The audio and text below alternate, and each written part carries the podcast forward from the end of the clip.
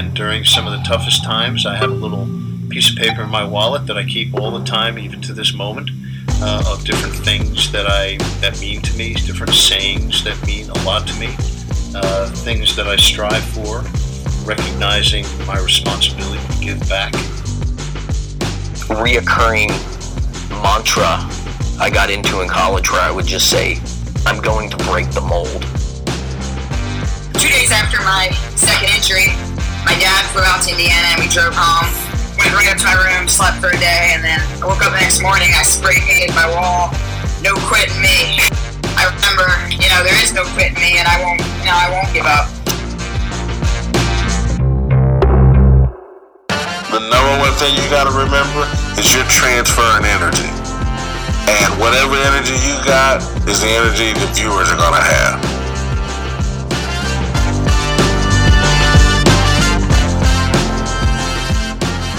You are listening to Intentional Performers with Brian Levinson, where we talk with experts of craft about their journey and what they have intentionally done to be their best self. As we talk with them, the hope is that we uncover intentional gems that you can use in your life. Now, let's kick it over to Brian to introduce this week's guest.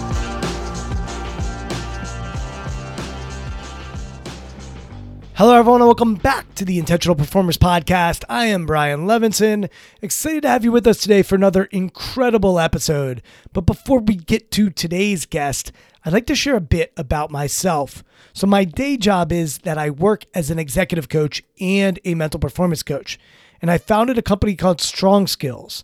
And at Strong Skills, our team is on a mission to change how the world thinks about soft skills. See, we are facilitators and coaches, and we truly believe that labeling competencies like leadership, teamwork, and communication as soft devalues and minimizes the importance of these skills. And one of the strong skills that we teach is what we call shift your mind. And the teachings come from my book, which came out in October of 2020. If you enjoyed today's conversation or any of our past guests, then know you're going to love the book. You can head over to Amazon or anywhere books are sold to purchase, and you can even listen to the audiobook via Audible. Thanks to all of you who have already purchased, and I've been truly overwhelmed by the response the book has gotten so far. Lastly, if you enjoyed today's conversation or any of our previous episodes, we'd love it if you went over to iTunes and wrote us a review. It really helps us expand our reach for the podcast. Thanks to all of you who have already done so, and let's continue to share these intentional performers with the world. Now to today's guest. Kyle Stark spent a number of seasons in Major League Baseball.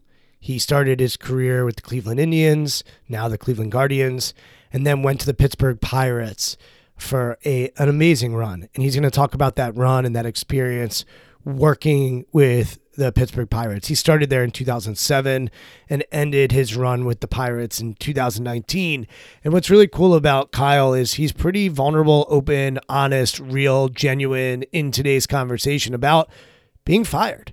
And in sports, if you work in sports, you know that most teams, most organizations, most people have a shelf life when it comes to the amount of time they work at an organization. So we talk about that in today's conversation. But he had an amazing run with the Pirates. He spent, I believe it was close to 12 years with the Pittsburgh Pirates, and he became their assistant general manager. He worked as a vice president. He started off in player development as a director. And today's conversation really is about both player development and organizational development.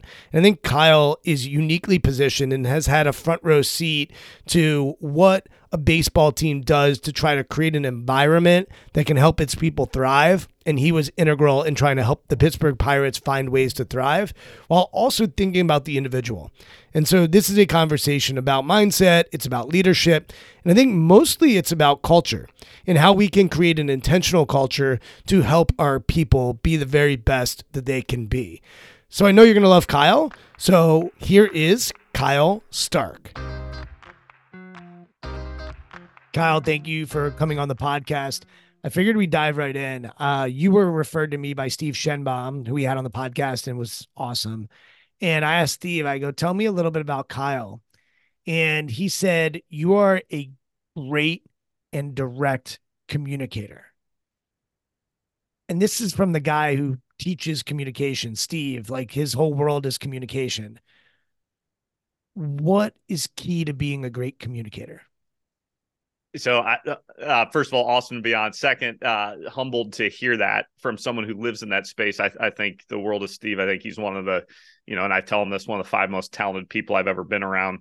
Um, I also laugh because I don't know that he's always thought I was a great communicator. He's probably always thought I've been a direct communicator, not maybe not always a great communicator.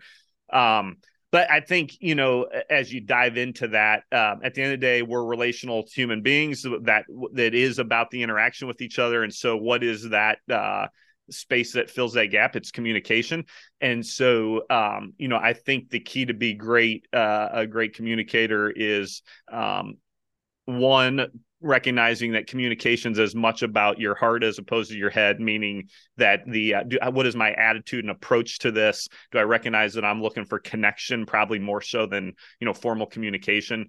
Um, and and recognizing that i think the second part which ties into that is recognizing it's ultimately not about the message I'm trying to deliver, and it's about what is the message that's received.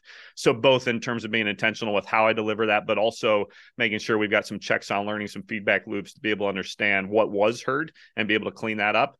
Um, and then to be ultimately accountable to you know whatever behavior or reaction we see downrange from from our people I have to own that, right? I either, you know, uh, a friend of mine, Rod Olson, and I joke around about you either coaching it or allowing it to happen. So if I'm seeing behavior, if if my team's playing a certain way, if my coaches are coaching a certain way or whatever else, and I see that, then I have to take some ownership of that and and realize I, I probably need to to navigate that differently. Um, but ultimately, with the goal, uh, I think we can get too clever and cute, and I'd rather be uh, direct and make sure we're clear what have you learned about being direct? And you said I probably was too direct. What have you learned about being candid or direct that maybe you didn't know 20 years ago? Yeah, I think it's recognizing that other that other person, the person on the other side of this uh, communication. I think we can we can um, you know we we would would talk often about we can uh, we need to hold fast to truth. We also need to uh, hold fast to to compassion kindness whatever term you want to use in terms of recognizing it, that how that person receives it matters. It's not just about whether i delivered truth. Um, and so i think that's where the the direct I, I don't want to use that to uh, be an excuse to not be clear and direct um, but I ultimately can't just hide behind the excuse. Well, I was just speaking truth, which I think we've all probably been there at some point. Um, and we need to be reminded, unless you're God, it ain't truth. It's your your perspective, and ultimately, how is it received matters. I think about the word authenticity, and that some people that are just jerks will say, "Well, I'm just being authentic. This is who I, this is who I am." Like, no, you're being a jerk, and then I think of Radical Candor and Kim Scott's work, where she adds empathy to candor, and the intersection of empathy and candor sort of speaks to the head and the heart that you're talking about in that dynamic in that relationship. When you were in a leadership position in baseball, I would imagine there's people that are really candid. Like I remember Bruce Bochy when he was with the San Francisco Giants, I think was notorious for saying, We're going to play the best players. And it doesn't matter what your contract is. It doesn't matter this. If we think you can help us win, you're in the lineup. If you're struggling, you might be out of the lineup. And I was living in San Francisco at the time when they won their first World Series of a bunch. And I remember watching Pablo Sandoval and Barry Zito at the parade after they won their World Series. And Barry Zito is a former Cy Young, signed to a massive contract. I think he wasn't even on the roster in the World Series. And Pablo Sandoval is this young and up and coming guy that everyone loves. And they benched him for a journeyman. I think it was Juan Uribe, uh, who played third base. And Sandoval like, came off the bench. And I remember watching that and I was like, wow, I wonder what they're thinking as they go through this parade. And they know that they're talented and they've had success, but they're not, they didn't really impact this specific World Series. And and I I don't know what their perspective was. But fast forward two years later, Zito pitches like a gem in the World Series. I think Sandoval hits like three home runs in a game, and they're both like the crown jewels, and they have a parade again. And so I, I give that story to say, like, the Bochy candid way worked for that culture. And I think he's had success since then as well.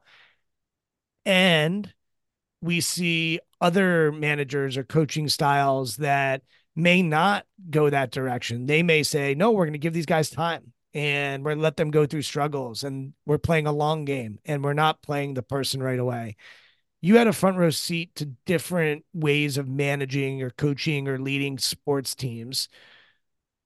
What did you watch? What did you witness? What did you learn when it comes to directness or who plays and who doesn't and where did you come out of those experiences learning and, and thinking about it from a framework standpoint no, I think it's great. So I think a, a, few thoughts come to mind. I think the the first is uh, as you talked about. Well, I'm just being authentic. I'm just being me, which is is ultimately a an out to remove. No, we should be trying to be the best version of me. Um, you know, we talk a lot of times about know yourself, like yourself, be yourself, and grow yourself, right? It's trying to be the best version of yourself. Uh, as a leader, ultimately, that it doesn't matter what I do; it matters what my people do. Like the the people performing and producing is what that is what how you're measured. And so, if I just hide behind, well, that's just me. We've broken the first law of leadership there of it's about your people.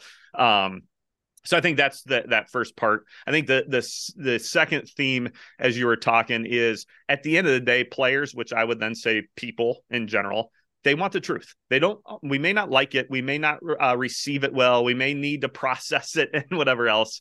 But we want truth. We crave truth. We want people to be honest with us. Um, because even if I don't like it, I can navigate that. But if there's some falsehoods or or we're trying to uh, make us feel good about it, there's exposed. We get exposed when we go down that road.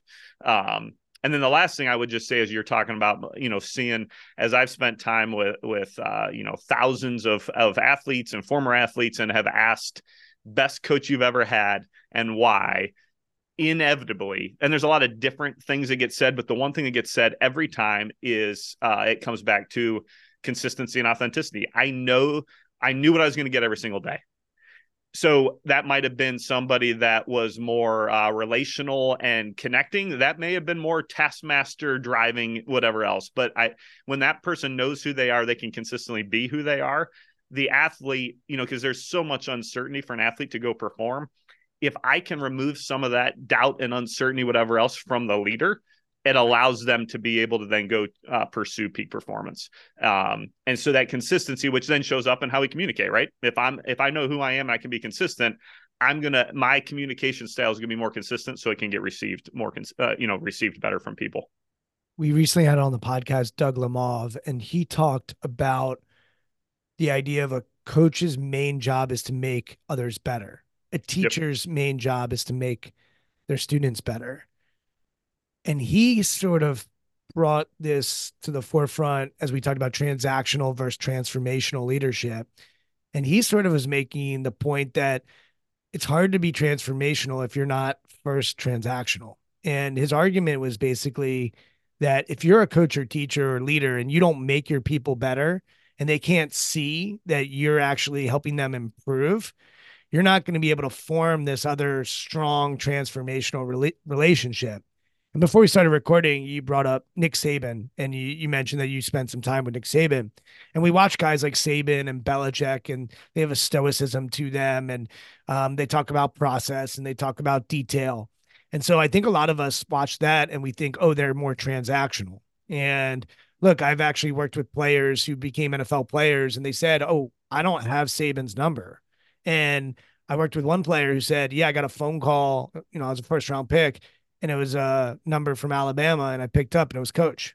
And so like when we hear those stories, we might think, oh, well, it's a transactional relationship. And when Doug and I started talking, we started to unpack, well, this doesn't have to be binary. It doesn't have to be transactional or transformational. There can be times where it's more transactional and times where it's more transformational. And perhaps those shouldn't be uh, pitted against each other and instead be more interwoven together. And so when I think about Bochy, as we were talking about, or I'll use Saban or I'll use Belichick, we might see the transactional component because they're really focused on how can I make this person better. And then there might be another component that's a little more transformational from a human standpoint. What's your perspective on that uh, based on what you've seen and no, witnessed? I love the question. I think I think we have gotten very in the age of of Twitter and whatever else buzzwordy in, in our and we throw out, well, I'm a transformational coach. What does that mean to you? Uh, because I would argue that if I've made you better, that I'm transforming you. and I'll, I think a lot of times when we talk about transactional transformational, we're we're really talking about probably stylistic preferences on how to get there uh, meaning the more relational individual we immediately put in the transformational bucket, and the person that's maybe more task oriented we put in the transactional bucket. Um, I, I, think if you look at Nick Saban's track record, you look at whoever he's obviously transformed a number of of players um, that have, and not just from a skill perspective, but even from just who they are as men. Um, so I think uh, so I think part of that is are we talking about this the same? I love we we make this to be binary. It's not. Uh, mo- most of our interactions as as human beings are transactional in nature. Like if I I mean I joke around. You referenced Steve Shenbaum. We joke around like if I'm going through the the drive through at whatever coffee place and I try to make that a transformational relationship, like that's weird, you know. So I, think when when we really understand the words we're talking about, we're intentional with those, and we understand there's different approaches in order to get there. Um, but I, I think too often we hide behind these buzzwords and we haven't really unpacked them and made sense of them and made sense of myself in terms of what it looks like. It's interesting you mentioned the drive through. I was at a conference once and someone had worked with Penn State women's volleyball. And they and Penn State women's volleyball has had tons of success and they talked about the coach would do like drive through meetings with their players. So they would meet with them once a week for a minute each, and they would do one on one meetings for a minute. And the player would come in, you get one minute of FaceTime with the head coach, and either you can speak your mind as the player, you can ask a question, or the head coach can just give you your marching orders. Here's your stuff, and then let's go. And once again, that might sound harsh or difficult, but A, players always want to meet with the head coach and have FaceTime with the head coach because at the end of the day, they believe, and there's some truth to it, that person's going to dictate how much they play. And then B, make them better. And you can make people better with a minute and just give them a gem to send them on their way. And I go back to what Doug had said is like, as a leader, our primary responsibility is to make others better and by the way, making them better could be look, you've got some family issues right now that you need to clean up, or you've got an alcohol challenge, and like you need to take care of that personally. It doesn't have to just be professionally, because if the person isn't functioning, how are they going to function as a professional? But I think that concept of making them better that Doug brought up has just like stuck into me. And I think of when you said the drive through, it's like, yeah, that drive through someone's in a drive-through at a McDonald's to get their food fast. That's yeah. why they literally did not have the time or the desire or the effort to get out of their car, make the order, and and go on. So what do they want? They want speed. They want it to be right, and they want to be nourished. Yep. So, and by the way, if you're the car and you're chatting up the person, and then there's a bunch of cars behind you that are waiting for their food, you're being selfish now. so, um, it's interesting when when you bring up drive through. I want to go back to Saban, and then you can add any any other pieces you want because when we before we started recording, you said he's a system thinker, and you said a lot of times our our leaders can't think in systems or or don't think in system, systems and just are sort of more narrow in their focus. And you can zoom out away from Saban and and you know share anything else that you've witnessed. Um, from a system standpoint, how do we go about doing that? How do leaders think more in systems than maybe in just the day to day execution? Well, I think what's uh, I think I think part of it is, and I've found this is I think based on the the scope of what we're leading sometimes that forces us to be more systems minded right? So a football coach where you've got 100 150 players on a roster and you may have 100 support personnel running around um, it, that kind of forces you to to do it anyways. Um, but I, obviously not all of us uh, go there. I think inevitably it's easy for the leader to focus on the task right? In fact we even preach focus on the task at hand. Um, but I think the best leaders think beyond the task, right? They think longer term. Uh, so if like I want to win this game, okay, can I push my my lens out further? Can I push push my vision out further? Um, so as part of that, then I need to then start to think about which ties into the process piece. Okay, uh, I understand. I'm obsessed with winning. Um, I'm obsessed with results. I then need to de- figure out what can I control, identify that clearly, and and uh, make sure that we've got um, that we're doing everything we can to dominate those controllables to increase our chances for winning. Again, vision leads the systems, but process leads to systems. And I think the other part of it is to start recognizing that the further I get away from me, the more I have to figure out how to systematize some some things. Now the trap is we can get bureaucratic and we become uh, obsessed with rules to try to protect us as opposed to non-negotiables that are absolutely critical to success that we want to replicate as consistently as possible to increase our, our chances of success. I think the best leaders are able to do that. Naturally we're pulled to the task at hand. We're pulled to what's right in front of us and we're pulled to results and outcomes. And the best leaders when i say think in systems they start to think about vision longer term. They start to think about process what can i control? And they start to then uh, identify what um, how do we replicate these things throughout an organization as opposed to what's just right in front of me. I have a random question i'm just going to fire it away to be direct do you consider yourself to be a baseball guy? No. Well it's funny um I, I, had a lot of people uh well I'll, I'll share a journey. So i I've had a lot of people, uh, especially football guys, say, "Hey, you're way more of a football guy than a baseball guy," even though I haven't spent any time in that space.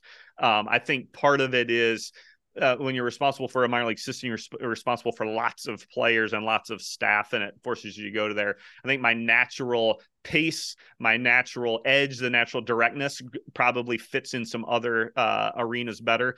Um, having not played uh, professional baseball, um, especially when I first transitioned in, uh, obsession with the game, passion for the game. The game, I think, is is a um, I think it replicates life better than any other sport. Um, and so an appreciation and an obsession with it. But having not played, I wanted to be referred to as a baseball guy and be accepted as a baseball guy. And um, pretty early in my time, I realized every room you're in, there's always somebody who's more of a baseball guy than you. So it's a worthless chase.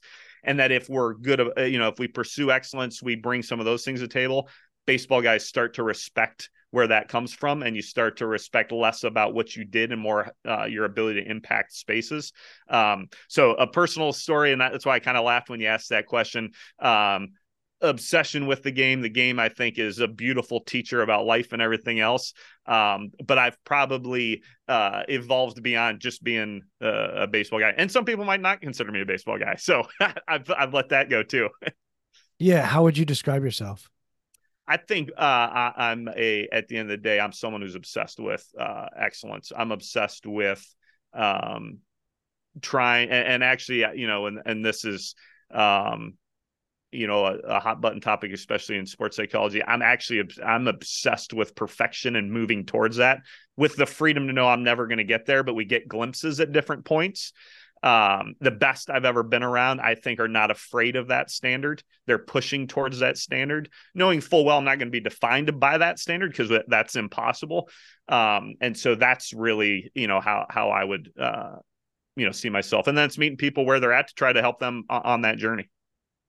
I love that you brought perfection in. I, you know, I'll send you a copy of my book, but in my book, I talk about in preparation being perfectionistic and then in performance being adaptable and to your point, we label things as good or bad, selfish, like bad. I, I did it earlier. I'm like, you're at the end of you're you're blocking up the drive through. You're selfish. In that case, in that case, that's bad selfish. Yeah. But there is good selfish, which oh, is yeah. I'm gonna take care of my body when all the other guys are going out. I'm gonna get some sleep. Um, I'm gonna wake up and like Kobe Bryant comes to mind as someone yep. who was just maniacally selfish but when we're performing, I was watching a lot of NBA basketball last night. Uh, we're recording this on January 23rd, and Joel Embiid had 70 points, and Karl-Anthony Towns had 62 points. And I don't know either of those guys, so I'm not speaking from anything, but from an observational standpoint, if anyone wants to, they can go back and watch those two games. And they're fascinating games to watch last night because you have these two big men who are scoring at such an amazing clip and dominating the game. And the Sixers won and the Timberwolves lost. And by the way, the Timberwolves are number one in the West right now as we're recording this. So it's not like they're a bad team. And Karl-Anthony Towns having an amazing year. But watch that game. I'm telling you, because there is a uh, uh, the players on Philadelphia wanted to keep feeding Embiid and getting him good looks. And Embiid was making amazing passes that entire game as well. So when it was necessary to pass, he kept making the pass. Towns, he had like 53 at halftime. He had 60 at the end of the third, and he ended with 62. And with a minute left, they took him out for defense, and then he wasn't on offense for a possession. I'm getting really basketball tactics on this. but to me, underneath all that was excellence, which is, yeah. you know, at, at, to me, excellence is I, I need to be perfectionistic in preparation, but then adaptable in performance. I need to be selfish in preparation and then selfless in performance. And so Embiid's ability to still be selfless and make the right play at the right time help them win, A, and B, helped make his players want to keep feeding him because they're playing the game the right way. Whereas Towns, I think he was 10 to 15 from three point land. He was shooting and he was hunting. And by the way, he needs to. And if we're really talking about excellence, I had someone say a definition of greatness years ago. They said greatness is about making others better. Mm-hmm. Now, I see that in basketball. I can see that in sports like soccer. I can see that in sports like football. I want to go back to baseball. I'm not sure about it in baseball. Like I, it, to me, it's an individual sport that has these team components. And I, I struggle to see it in baseball. And yet we have these mega teams that don't always win in baseball. It's fascinating. And so I want to put your basket, baseball guy hat back on here and explain yep. it to me because you've spent more time in that world than I have. So I'll, I'll see these like mega teams that have all the right players and they don't win it all. And then you see some, you know, smaller market team that just, you know, quote unquote grinds or puts it all together and, and wins. And I'm in Washington, D.C., where we had some super teams and then they traded away their biggest superstar and they won the next year. Um, or not traded away, they lost him in free agency. So, all right, let's bring it back to you. Um, in a sport like baseball, how is someone excellent? Let's let's actually go there. I'll just leave it there. Like how what does excellence in the sport of baseball look like for you? Well, I think so. I'm going to come back to the the comment I made about that. I think baseball captures life better than any other sport, and we can we can go from there. So I think the first one you've hit on is it's a it's an individual game. It's an individual uh, component within a team concept. Life, like we're not going out into the day into our our daily lives like football, like basketball, where it's obvious 11 on 11 or five on five. That's just not the real world. Real world is I'm going out as an individual. but reminded that I can't accomplish anything by myself as you referenced the difference between greatness and excellence you know there is a relational component and how i perform how i interact um, how i even at that drive through even though it's a minute how i interact with that person can potentially impact that person and awareness of that so I think there's that component. I think uh, baseball, you know, we talk about baseball as a game of failure. Um, the reality is, is in life, we're not succeeding at everything. Um, you know, I, I, think the other part of uh, baseball that's fascinating is I can do everything perfect and not have a good result, which is way more like life. Where other sports, if I execute everything perfectly, I'm probably having a success, uh, successful outcome. Uh, so how do I deal with that? How do I deal with process versus results? How do I deal with some of these different things? So I think baseball brings that to life. So as your question about what is excellence. I think it is the ability to navigate all these things at a really high level and bump up against whatever my perfection is, whatever my uh, greatness is, whatever that uh, top level is.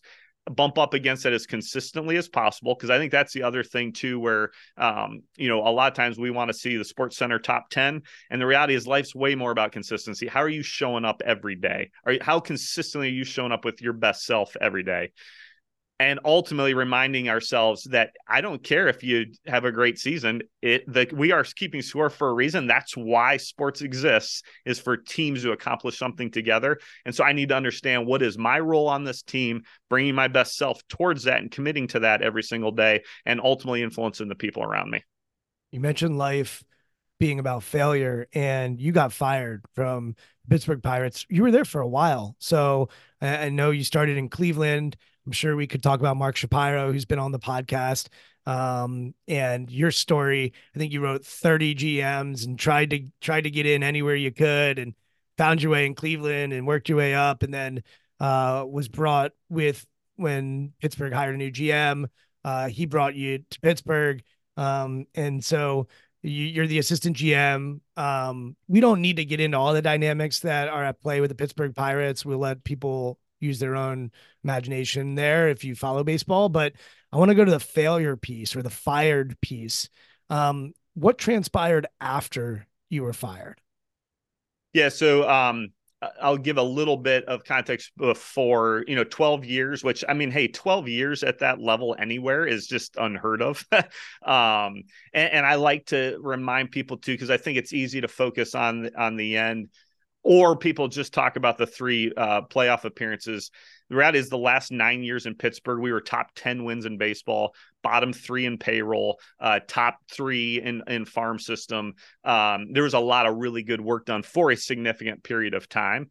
Um, but I think, you know, I, I had a, a, mentor tell me one time, it kind of felt like 10 years was that uh, battle. And I think Theo Epstein has said something similar about, hey, 10 years, it's probably time, unless you have perfect alignment of your leadership and you are intentionally um, you know bringing people along and looking to replicate um, just but, to jump in on theo because yeah. i didn't know this until someone brought it up so he spent 10 years with the red sox and the reason yep. he left is like i think my work here is is done. I think it's time yep. for someone else to take on. He goes to the Cubs before he gets the Red Sox. They hadn't won the World Series. He goes yep. to the other place where they hadn't won a World Series. Spends ten years, helps them win a World Series, and then walks away. When both those places he could have been, you know, knighted and and yeah. been a made man and like forever. Those those cities will be grateful. And yep. he's now, I think, working for Major League Baseball, yep. and he's still young. Like he still could go run a team. So I'd never heard of that until someone brought it up. That yeah, he's he's like ten years, and then it's time to move on. Um, and in the business world, it's hard for people to imagine that because the lifespan in, in most people's careers is they stay in that place or they leave before 10 years. But that's kind of a space where a lot of people don't. So anyway, I just wanted to bring that back. Um, so yeah, share, go back to you. So yeah, well, and I think it is, it's a reminder, I think even in the business space to say, Hey, am I continuing to grow? Are we continuing to grow? Um, and have I defined what growth is, which is another topic. But anyway, so um, so yeah, uh, we uh, ultimately um, decided to make a change with the manager, uh, Clint Hurdle, who uh, was a huge part of of um, of uh, of us turning things around in Pittsburgh. The president st- uh, decides to leave. Um, new president's hired. Um, we're coming off of uh, you know 2018. We're one of the youngest teams in baseball and have a winning record. 2019, we're in the uh, in the mix at the, at the All Star break, and then we have a horrible second half. And you know we've talked about it, both in terms of performance and some. Um, some yeah some character makeup issues that that surface that were not good so new uh, new president comes in, um, decides to make a change at the general manager spot, and um, I, I, laughed because my wife and I looked at each other. Well, actually, I'll share it. So I was flying into Pittsburgh, and um, uh, Neil Huntington, general manager, said, "You know, where are you?" I said, "I just landed, uh, coming in for the week for meetings," and he said, "You can probably head home. I just got fired." I said, well, I'm going to come in the office, you know, we'll hang out, whatever else. And he, he let me know, he says, Hey, you're probably next. And uh, my wife and I joked about that as well. We're like, Hey, there's no way if you're, if you're changing course, you can't keep one of, you know, the key guys that, um, w- whatever role they played, they were a, a part of it. So we spent about six weeks um, holding down the fort um, as, as Pittsburgh decided to hire a new general manager. And um, did they yeah, interview? Did they interview you during that process? They didn't. Uh, they made the, one of the other assistant GMs as the interim GM, and I, and again, I, that's where you look at it. You know, um, they're choosing a, a different course. Um, but it was a good test for me. Um, again, coming back to the leadership piece, if I if I the natural side is I'm going to focus on myself. Well, this doesn't fit. I'm going to start angling for job, whatever else. And like, no, we're I'm responsible for you know a few hundred people. We we need to make sure that we're continuing to navigate some of this. Um, and uh, yeah, held down the fort. New uh, new um, GM gets hired, um, and they they decide to move on from me. I'm actually was flying back. To, I joke around telling about this story because I think um, yeah, people will laugh about, hey, what's sports like? I'm flying back from the general manager meetings representing the the club out there uh, with our contingent, and I get a text from the new president saying, "Hey, are you going to be in the office tomorrow?" And I said, "No, I'm flying home down to Florida. I was planning on being up there next week, but I, you know, I can reroute." And he said, "Why don't you?" So I got home and I told my wife, I said, "Hey, I need to fly to Pittsburgh tomorrow to get fired." And um, she uh, you know, we laughed or whatever else. That morning, we actually, she was taking our youngest to school, and I was driving to the airport, and I said, "Hey, I'll be back for dinner." and that's what happened. Flew up and uh, was was told, uh, you know, that they were moving on. Um, and and then so, but I think that leads up to your question about okay, what happens next? Um, I think there's first the internal processing of um, which again, like you we've alluded to a little bit when you sign up for professional sports i remember telling those closest to me i said look if this goes according to plan i'm getting fired at some point because that means i'm at the the highest levels and at some point some you, you either uh, brian billick said you either can't win enough or you can't uh, make enough people happy like one of the it's either relationships or uh, results um, the best. I mean, there's a bunch of Hall of Famers who who have been, and so you walk in knowing that. You walk in knowing, well, it's a regime change. Well, they're changing everybody out.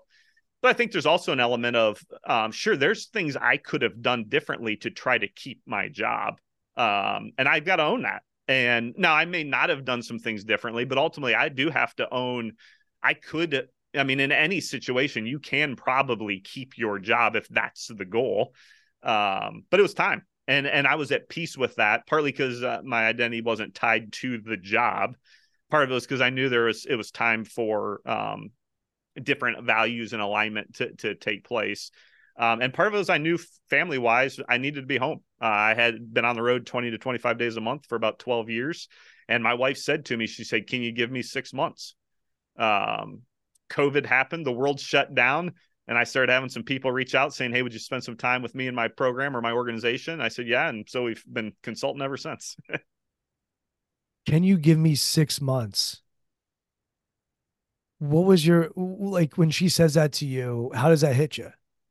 Uh, it was good. Um, and she said to me, she said, "I need a year, but I know you won't do that. Can you give me six months?" Which that squared me up. Um, in terms of okay, what is needed. And and my wife is unbelievable. Um, you know, there's the the line about uh, there's there's good rela- good spouses and ex ones because what we ask our spouses to do to to go through this. Um, so she's a saint, and she had never asked something like that, and so it's like, okay, I, I need she needs me. I need to be home. Um, and, but then the the even though my identity is not wrapped up in the job, I had been pursuing something since I was whatever age, and so you you have to start you know navigating some of those things differently. How much of a dream was it to become a general manager? Well, it was assistant GM, so I didn't uh, quite get there. But it was funny when I realized. I tell people when I realized. Yeah, sorry. Um, just I, to be clear, yeah, my point is that, like, how much of a dream was it to become a general manager. Yeah, so that was the dream. So uh, it was when I realized I wasn't going to play at the highest level, which I joke with. All of us get told that at some point. I just got told way sooner than I probably would have liked. Um, it was okay. Well, I want to be at the pinnacle in uh, professional baseball. So that that pursuit was uh, the driving force. It changed in Pittsburgh because of what we were building and how we were building it, and it became less about the career and more about the cause for me. Um, and so and so I, I, think I probably identify more as a change agent as opposed to a sustainer maintainer, but started to look at things a little differently while I was in, in Pittsburgh. Um, but yeah, I then had to wrestle with it's the whole, you know, that was the goal. You didn't achieve it. Where you at success failure? Do you want to keep pursuing it? Um, and I'm not saying that I wouldn't still pursue it, but it'd be for different reasons and it'd have to be different, you know, circumstances. Yeah, and what's it been like for you? That six months turned into years. Like what what's it been like for you as you navigate a world outside of being full time professional baseball? The um the the fun side is you get a chance to be in a lot of different spaces with a lot of different high speed people. Um, you're only working with people you want to work with. Um, and and there's variety and and and you're able the principles are the principles they just look a little different in different scenarios which i think forces you as a leader to really focus on those things um, the challenge is that you know baseball provides a ton of structure like our jobs our careers whatever else provide a ton of structure and as a guy who is um, yeah probably errs more on the obsession side of preparation and whatever else um, you realize how much of that you rely on some structure and some tasks to to frame some of those things in. And now you've got to create all of that yourself um, and do it in such a way that um, you know the excuse of well it's what the job requires that doesn't fly anymore at home. So how are we navigating that personal professional thing a little differently it's interesting because i go back to are you a baseball guy and i think about people like sashi brown who uh, you know, spent time with the Browns, spent time with the Wizards, spent time with now he's with the Ravens. I think of Jack Easterby, who we had on the podcast, who spent time in football, but really loves basketball and and spends a lot of time with basketball people. I think of Bob Myers, who was an agent and then went on to be the general manager of the Golden State Warriors and helped them build a dynasty and just was involved with hiring the Washington Commanders general manager how important is it for the general manager or president, but president's complicated depending on the sport. Sometimes president means that they're on the business side and less on the operations of the sports side. So let's just focus on general manager. From your perspective, do you need a basketball guy to be the general manager? Do you need a baseball guy to be the general manager, a football guy to be the general manager in that sport?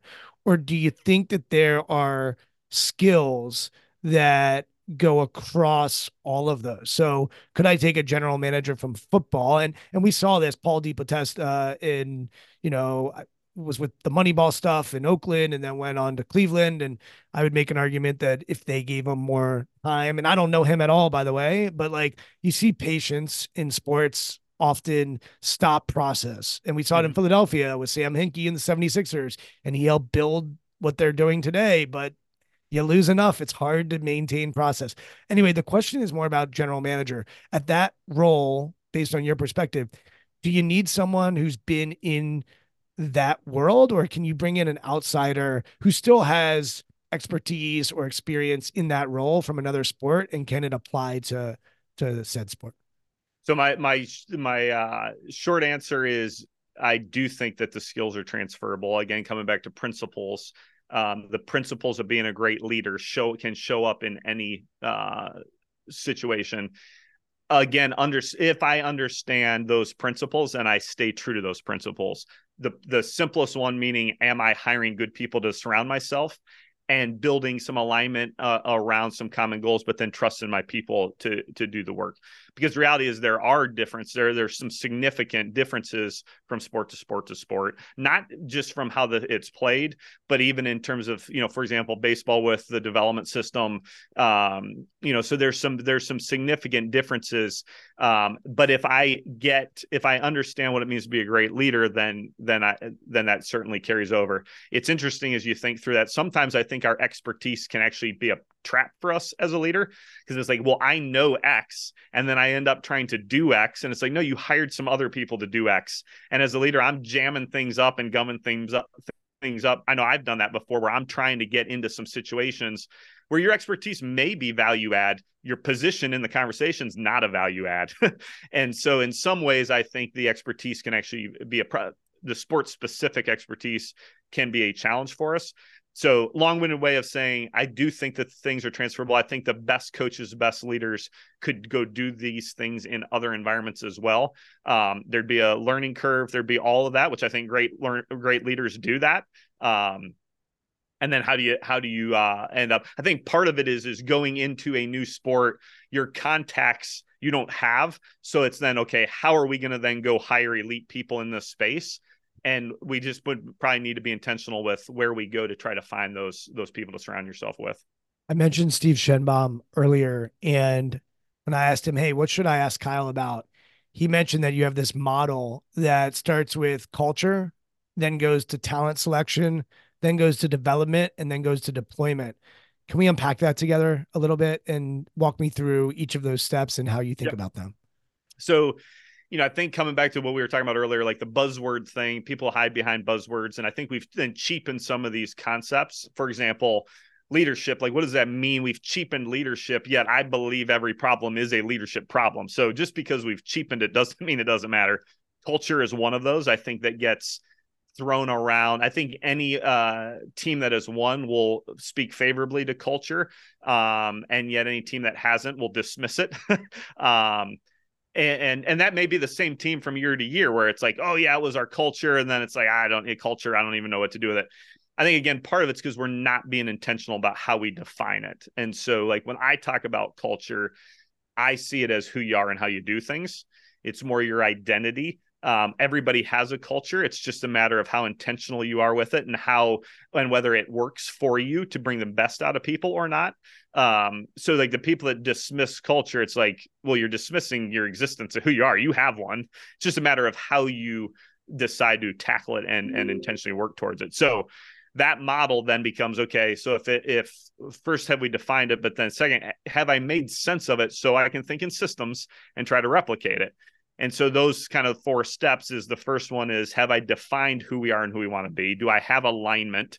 Do I have clarity of our identity? Do I have clarity of what matters and and uh, what we're going to prioritize? Because um, that's going to then inform everything else. So then from there, you then go to talent selection. We've got to go identify who. Hey Kyle, fits. before Yeah. you go to talent selection, let's stay on culture for a minute, and then we'll go to talent selection. I have a framework that I use where I say values are who you are. Your mission is why you do what you do. Your philosophy is how you do it. And your vision is what you will do. And Mhm. so when I work with clients, we go through that exercise for themselves. And then if they own their business, sometimes we talk about, all right, let's do this for your business. And when I hear you talk, I hear you really emphasizing the who, which are the values, and the Yep. philosophy as far as how we want to operate. And to your point, a lot of people are not intentional with who they are and how they operate.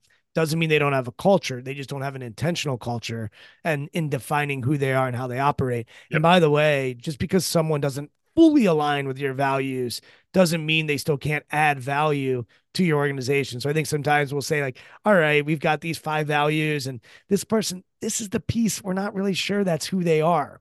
Well, if they've got the other four and the order of the values matters. So if they have the primary, our first value and our second value, like we can get a lot of really good stuff done and be aligned because the order of the values will often drive uh, how aligned we are. So just things for people that are listening to think about. I think sometimes we talk about culture and it's this, to your point, a, buzzword, but it's even this unknown. It's this Vast massive, ocean.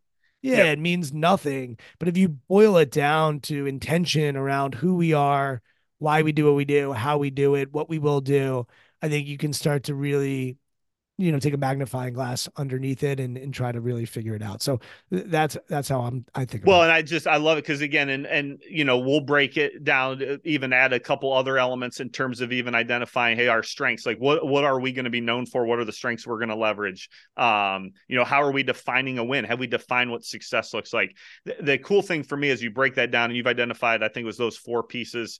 Um, what I've realized is when uh, when leaders try to um well you ha- uh, you know Simon Sinek start with why look, I think that is a great anchor for a lot of people. I also know some really successful people around that that's not their anchor. It is more their values. I've been around some people like I just can't grasp the abstractness of values, but you know what? I really can gravitate around the, this. Uh, these are the strengths we're going to leverage, whatever it is. I think the the key is: Am I looking at this in terms of hey, here's the key component parts. Find out where do you have clarity and conviction? Because I think, as you talked about, I think too often we go through this exercise here's my five values. Yeah, well, when it comes down, when pressure hits, do you really believe that? I would rather you come up with three values that I may disagree with, but those are what you believe because those are going to consistently show up throughout everything you do and drive who you are. Otherwise, it's a wish list or a one off conversation or an exercise. And I've joked with people, I said, I don't have interest in wasting time. I don't want to go through these things if you don't really believe them, have conviction in, in, in them, and have them drive, you know, the rest of the process. Well, and there's even more to this, which is for an organization, especially let's talk about sports for a minute. In a world where people get fired all the time, look to your point earlier. I'm going to use the Detroit Lions as an example. They, with Dan Campbell, and I forget their general manager's name, but they were in alignment with what they wanted to do. They had a philosophy. They talk about grit, talk about a buzzword. Uh, they talk about grit all the time. And if you watch their drafts, they often get criticized for taking players too early or this position shouldn't be that.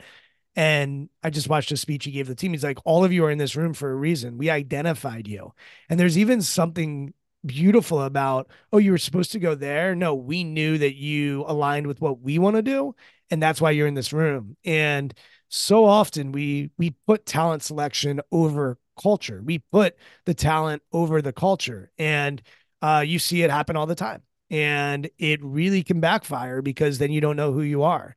And yeah. the Lions know exactly who they are. This was an intentional build. And then this is the piece I really want to hammer home is ownership. Uh, yep. The owner of the Lions, when Dan Campbell, I mean, their first year, they were awful. I think they started zero and 10. Uh, and I forget what they finished, but it was bottom of the barrel, right? Uh, and then year, and then last year, people forget last year they were one and five. And she, the owner, had to come out and do a press conference basically saying that they believe in the she believes in the process she believes in the plan she believes in leadership. I know this is hard. I know losing sucks. Um, and by the way if anyone watched hard knocks with the lions you could see all this come out and play. And i had a head coach text me are you watching hard knocks? And he's a basketball coach. And i go yeah it's fascinating. I don't know if they'll be able to survive with how they're going about it. He's like yeah i hope they do because what they're trying to do is very specific and intentional. And and you watch philosophically the way they do it hey, they took the ball first instead of deferring uh, in a game. Like you're not really supposed to do that, but they have a philosophy. They believe yep. in who they are. And to your point, they're convicted and they're clear. But ownership, I want to just point this out. She, the owner at a one and five team, the team that sucked the year before, said, I believe in it. I think they had the second pick in the draft the year before. And they went on to go nine and eight last year. Right. And then this year they finish with a great record. So yep. since that one in five mark, where the owner comes out and says, I believe in what we're doing and gets criticized like all hell by the city and by the media, that team has gone 22 and eight and is a win away from the Super Bowl. Yep. And I bring that up because people are listening to this. And if you're the CEO or you're the leader or you're somebody in a position of power, your ability to influence yeah. uh, an organization is massive and and we don't often understand that when the owner pulls the rug out underneath that and changes direction it resets everything and you have to completely rebuild it and she deserves a ton of credit for staying the course at a time where everybody said you're nuts and you need to yeah. get rid of this guy so I, I just think it's a real life example that we can watch and observe and witness and see like the lions have a clear culture a clear identity and they may not win and they may get blown out by the San Francisco 49ers, but where they are today is in part due to putting culture first. Well, and I think that's where that that alignment piece we have to build alignment, right? And that's with everybody. Uh, the, your point on ownership is awesome. I, I had somebody share with me one time. Uh, you know, 30 owners in a professional sport, 32 owners in a professional sport doesn't mean 30 or 32 elite leaders. It means 30 or 32 rich people who have had success in their space. Um, it, it's part of the reason why you look at Cleveland and the track record Cleveland has had, Cleveland uh, Indians, Guardians. Um, and, and, if you talk with those guys, they'll talk about the Dolans. Now, the fans might be frustrated because of what they spend, but if you look at those, you know, why is why are some of those leaders not looking to leave Cleveland? Because they know it's a great ownership group and they start prioritizing. I'd rather have support, commitment, and alignment over some additional resources. Um, and, and so, yeah, it, it reinforces that all the time. I asked a GM once, what lead, what, what do you want from your owner? And they said resources. And this GM was a survivalist yep. and would do whatever it took to keep his job. Yeah. He, he doesn't have a job anymore. And, and it was just such a non-strategic answer. Yeah. It, it was to our point earlier about systems and strategy versus execution, that guy was just thinking of how can we win games so that I can keep my job. And he wouldn't have yep. said that, but it was the truth. And that's why he did. He was able to. By the way, in the game of sports, like it is cutthroat. Like survivalists got to survive and, and nothing against them. But like it it goes to show how different. Like I, I talked to that person and then I asked another GM what they're looking for, and it was completely different. And um, I think Campbell with the Lions even said, I want our owner to actually meddle more. He mm-hmm. was like, I want her to be even more engaged because the reality is, if your owner is far away and distant, it's really easy to fire. Yep. It's really easy to hate. It's really easy to have stories when we're not up close and in proximity. Yeah. And so, uh, like Mark Cuban with the Dallas Mavericks, like Cuban, whatever you think of him, he's in the weeds with them. You know, Rick Carlisle was there forever. Donnie Nelson was there forever. And then it was time to to move on. But because he was in it, he could see the logic of what they were doing. So we can have a whole conversation. But let's get to talent selection because while we are talking about culture, we both know if you don't have the horses, if you don't have the talent, none of it matters. And and Yeah. like so as we talk about all this stuff, like if you don't have great high performers uh, on the coaching staff and the front office and on the team, no, nothing matters. So tell me about how you think about talent selection. Yeah, so I think that's where if I've got alignment of who we are and who we want to be, how we want to do things, now I start to select for it, right? And I think this is where you can see that first kind of disconnect happens, where it's like, here's our five values. Well, okay, we just took a player that's not in alignment with any of that. The other thing I will will challenge sometimes is, and I love your point in terms of um, some disconnect on somewhere in the values. My challenge to us always is less is more. We got to continue to refine. I think a lot of times when we come up with our values or we come up with what we're looking for in a job, it's more of a wish list as opposed to, no, at the end of the day, these are non negotiables. I'm not going to bend on this. I was facilitating a conversation one time, a bunch of, of uh, high speed leaders and coaches across industries. We were having this conversation on talent selection. They came up with their list of the non negotiables. Talent wasn't anywhere on there. And there was an NBA coach in the room who said, um, Hey, I'm just curious where talent fits in this. And the whole room went, Oh, well, yeah, you got to have talent. and it's like, well, then all these other things are wish lists. It's like a waste of time. Like these are things we'd kind of like to have. So I think this is that, that ability for us to not only um, come to grips with where the where do we fit on this topic, but also have I really clearly defined talent? And for me, what I've realized again, coming back to this, that success is a matter of consistency. That means how consistent that talent shows up matters. And so as we talk about all the other things that we value, those are not uh, nice additions. Those are mission critical things that we have to have in order for talent to show up the way we need to. And I think something you referenced earlier in terms of which I really love the idea of perfection, our preparation, and adaptable in our in our performance piece. At the end of the day, we are trying to find um, adaptable, flexible um, problem solvers uh, from our athletes and from our from our coaches and leaders as well.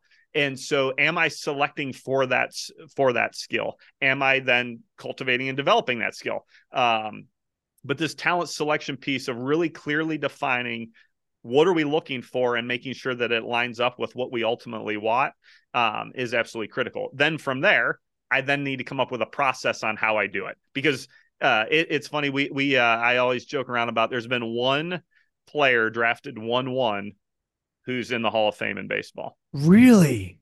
One. Now I No I way. think we took uh, Gerrit Cole one one. You know I think Gerrit's trending that way, so there might be some more down the road. But when you start looking at this, the game history tells us we're not good at this uh pro- this process of selection, talent identification and selection.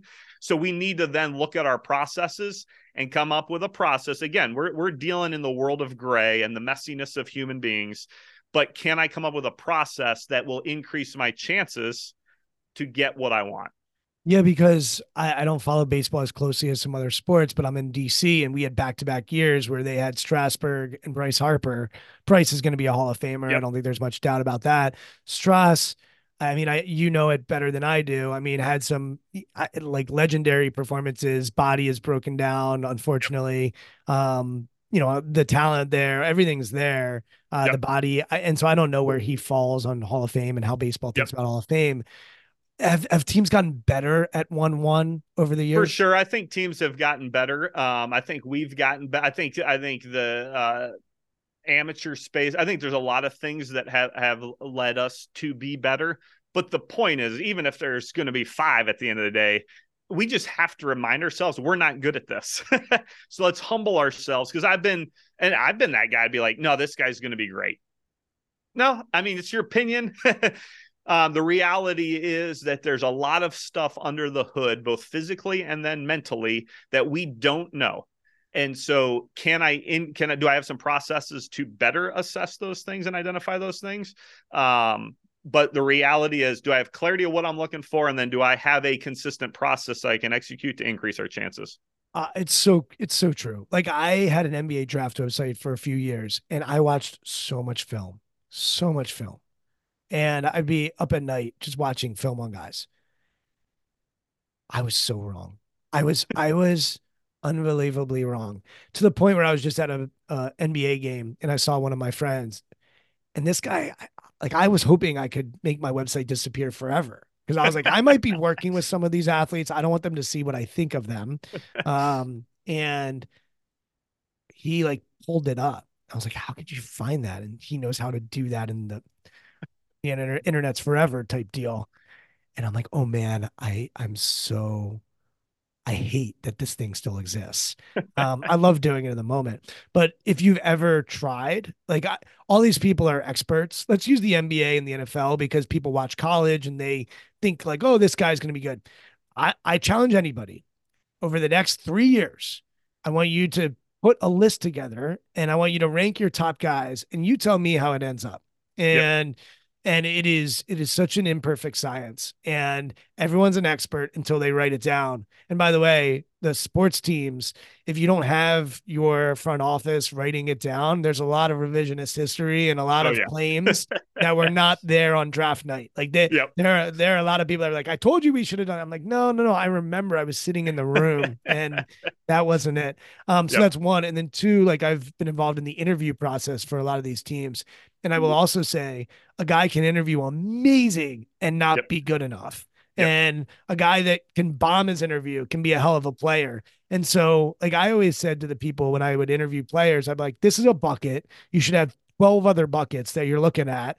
And like they may have a great interview and just not figure it out. Um, that's a reality. And and then of course there's due diligence. You mentioned character earlier, I think on the 2018 team. Like it's really hard to predict future character. Um, of course, I had Pablo Torre on the podcast, and he's obsessed with the S2 assessment, I think it's called yep. in the NFL. And yep. they're getting crushed right now because CJ Stroud bombed his assessment.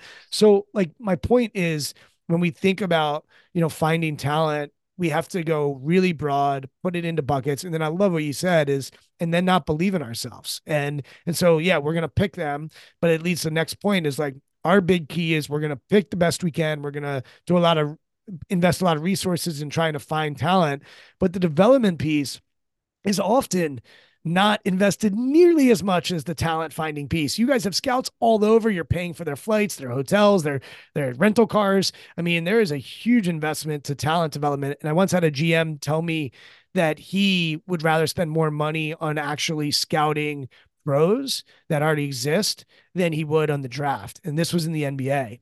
And he said, look, in the NBA, I can see NBA versus NBA player and I can better yep. evaluate what yep. that person's capable of at this level than I can from college or high school or internationally, where the game's a completely different animal. And I thought that yep. was an interesting uh, note too, but that's on the evaluation piece. Take us to development. What are the keys to developing talent?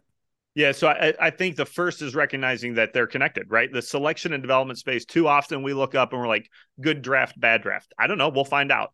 Good hire, bad hire. I don't know. We'll find out. I'm always amazed when an organization hires a, a head coach or a manager and uh, a year later they're like oh we're frustrated with x it's like you knew x you didn't surround them with the right people. You didn't put the right processes in place to be able to leverage their strengths. So the the interplay between selection and, and development is absolutely critical. We used to joke around about you know in baseball there there's always been a tension between scouting and development. You know scouts will always say he could play when i put him on the on the plane and the and the coaches are going what are you sending us? And so we wanted to get to who drafted him, we did. Who developed him, we did. That it's it is us. So if we have a successful draft, it's because scouting and development worked well together. If we don't, then we've got to look back at both of those. We failed, um, you know, on both sides of that. So I think when you start talking development, the first piece is do I prioritize it, which a lot of organizations do not. They it's more on the selection side, which we can get into, you know, fixed versus growth mindset and how we look at talent. Um, so do I value it? Is it aligned with the selection side? And then do I understand some principles of development? And some of those principles can include are we leveraging strengths? Because too often we focus on on weaknesses. It can focus on uh, it can focus on am I focused on more training and education or am I fo- and not to minimize training and education, but we ultimately have to focus on on uh, experience and and uh, failure. And how have we created um, an environment where people can explore and experience and try have some good mentors walk alongside and give some feedback to help them make sense of what they did. Um, but not just think because i've informed you that information doesn't lead to transformation. We've got to provide some space in there for people to explore and experience and fail. Um, and and then to be able to understand that connection between development and performance development and execution because um, we can have a great uh, in theory development space if it's not transferring out on the field when it matters or same thing with our coaches if we're not seeing change behavior then we've got to reflect on, on what we're doing there. So and uh, again we could dive into any of those topics but this connection between selection and development being intentional prioritizing it understanding uh, how it works and being able to make sure we've created an environment where people can grow and get better.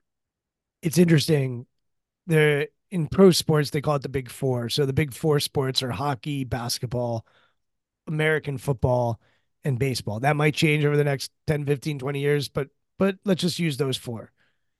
Baseball is often seen as the most archaic or slowest or non-adaptable traditional sport.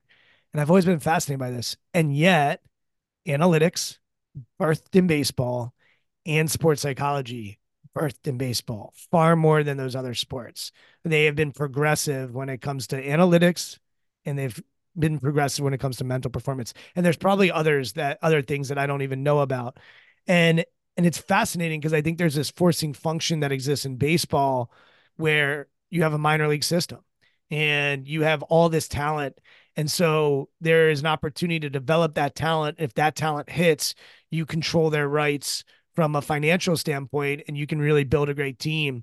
And so there have been these forcing functions when it comes to mental performance and investing in it because if we can get them psychologically sound, it can unlock their potential in a really beautiful way. And then the analytics probably you would have a better sense of it than me but the the the close-ended nature of the sport the plug and play nature like we were talking about earlier um, really sets it up for it for analytics to be birthed there, developed there, and now, of course, we see it in in all these different sports. Um, what it, what's your perspective on why has baseball been, in some ways, most traditional, in some ways, the most progressive when it comes to um, evolving? I think there is an element of um, you know, um, David Cook, famous sports psychologist, talks about truth over tradition right? And it's not that tradition doesn't matter, but we're pursuing truth, meaning we're not going to just do things the way we have because that's the way we've done it, right? And so I think baseball has had some themes of this throughout, even though it's got the greatest tradition, it doesn't necessarily mean that it has to be the, the most archaic.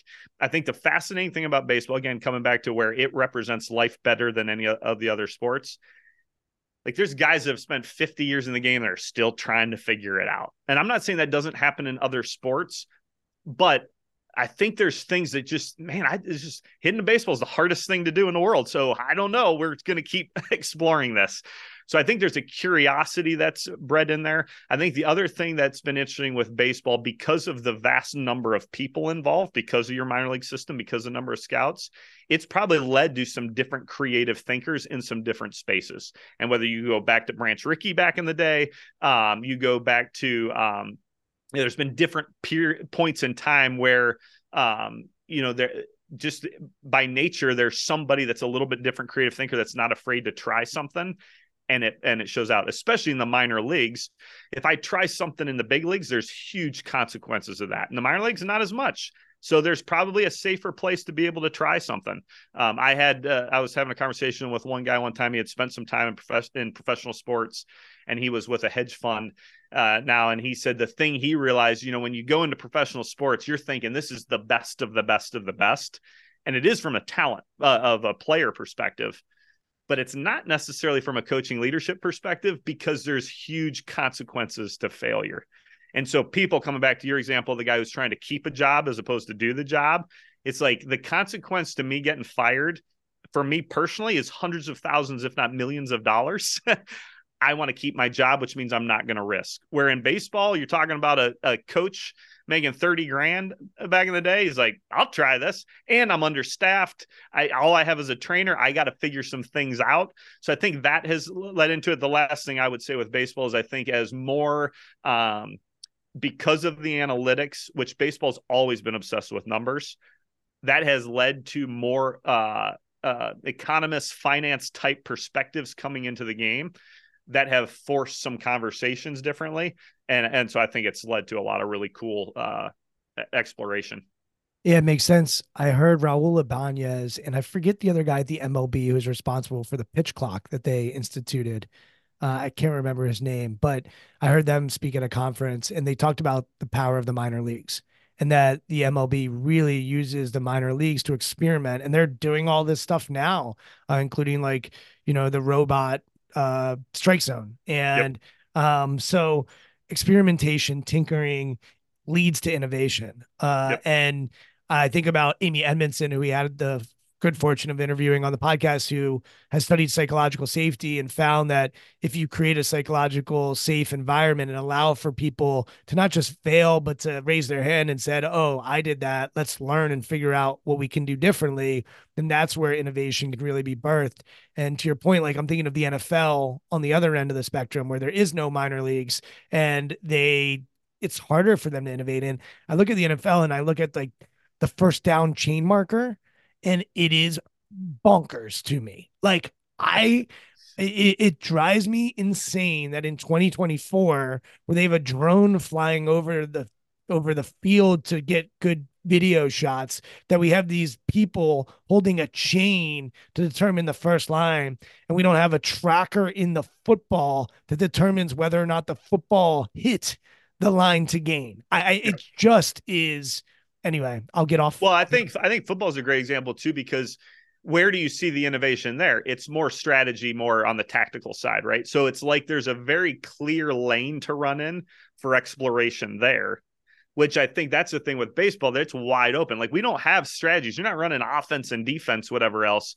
So that uh, it's a wider range for people to explore and, and innovate and try. Where in football, it's like um, here's a clear opportunity. And so that's where a ton of focus and energy gets devoted and maybe not in some other spaces. Awesome. Let's finish with deployment and then we'll we'll we'll sort yep. of call it. So uh, at the end of the day you're playing a game. It's time to actually go and execute. Tell us about how you think about deployment. Yeah i think this is where ultimately this is about okay we've we've we we know who we are. We've identified who's coming in. We're focused on getting them better. We have to go out there and execute now, right? And so this is ultimately, I when I think about execution, I think uh, and deployment, I'm thinking about um, we're we keep score for a reason, right? Like the results matter. I, when I, whenever I spend time with people, like, well, I'm all about the process, and it's like, why? It's the people that are all that are really obsessed with process it's because they're obsessed with results. Like that's what and so we're not afraid of that truth. We're not afraid to be informed by what our results are and so it's have I created an environment where we're able to navigate some different tensions, the the compete and the cooperate piece, right? The the ability to go out and challenge, but also uh, have each other's back and, and, do the team aspect of it. Um, the short term, long term piece of this in terms of playing for right now and, and capitalizing on the task in front of us, but it's towards something else. It's uh, it's understanding, you know, do I have a play that allows us to go out and perform at a really high level and then keep improving off of that. Um, you know, we would talk about from a process standpoint, I think of it in terms of prepare, execute, review, and that's a continuous loop, right? Dominate uh, the controllables so that I can be my best when my best is needed go out and, com- and commit to the task at hand and execution, and then review and make sense of what we went through so we can come back and do it again tomorrow. So the execution, the deployment piece is ultimately about as a leader, have I created an environment where people are freed up to go um, perform at their highest level in the context of a team setting? Am I able to navigate all the the the the nuance of the collective um, and then to be able to learn from those things so we can keep getting better. And that's where that execution ties to the the development piece. Again these are all connected um, in, in a good culture. It's a great way for us to close. What are you executing on now? Give us a sense of your company and the consulting that you do. And if people want to get connected with you how can they best do that? Yeah. So um simple thing I explain is I'm working with leaders and coaches uh, that that want to drive great cultures. So uh, it's a world. It's in the mix of sport, military, business, um, high speed people, high speed environments. um, that are wanting to continue to explore this and try to, uh, you know, that aren't afraid of that that standard of perfection, excellence, wherever people want to go with that. Um, and so then meeting those people where they're at, and that can be from a going and spending, um, you, know, a limited time with their group, um, more of a coaching relationship with their environment, going in more full scale of, hey, here's some evaluation and providing actually some consulting solutions for things. So it depends on the leader, depends on the coach where they're at. Um, but that's partnering up with with people who want to drive great cultures. Um, and uh, I'm horrible at, at, social media and online presence. I do have a website coming at some point. you can find me on LinkedIn. Uh, beyond that, I joked with Brian. You can ping Brian, and he can. Uh, I've got no problems giving out my contact information and talking to whoever. I just have not. I'm not a social media guy. So, um, but anytime that people want to explore this and try to figure this out and unpack this, uh, yeah, I'm game for um, for wrestling with it together or providing some uh, perspective. The, the cool thing for me is I've been actually be in the trenches doing it. So it's not necessarily a theoretical thing. And I've been around some really successful people to provide some different ways uh, to skin the cat, if you will. People are welcome to email me, Brian at strongskills.co, and I can connect you with Kyle. Uh, you can also follow me at Twitter at Brian Levenson and LinkedIn at Brian Levenson as well. Uh, happy to connect you with Kyle. Uh, if you want to listen to any of these conversations, we had Clint Hurdle on the podcast as we talked about. You know, there was a, a question I had in there of like, oh wait, so you were there firing Clint, and now you two are together and spend a lot of time together and close. So there's something interesting there about what happens when you have to fire someone that's a friend and how do you maintain a relationship with them even after you, you might fire them. Um, so that's maybe a, another conversation for another day. Um, but we mentioned a lot of different podcasts uh, that people that I've interviewed on the podcast thus far. So go over to strongskills.co slash podcast and you can listen to all of those conversations. Kyle, man, this was this was a joy. This was a blast, and uh, excited to continue to follow your journey and get to know you better. And I know there's plenty more that we could have unpacked and discovered together. So uh, hopefully our paths continue to be woven together in the future. So thank you oh. so much for coming on the podcast. No, I appreciate it. It's been a blast. Thank you for listening to Intentional Performers with Brian Levenson. Here is this week's episode gem.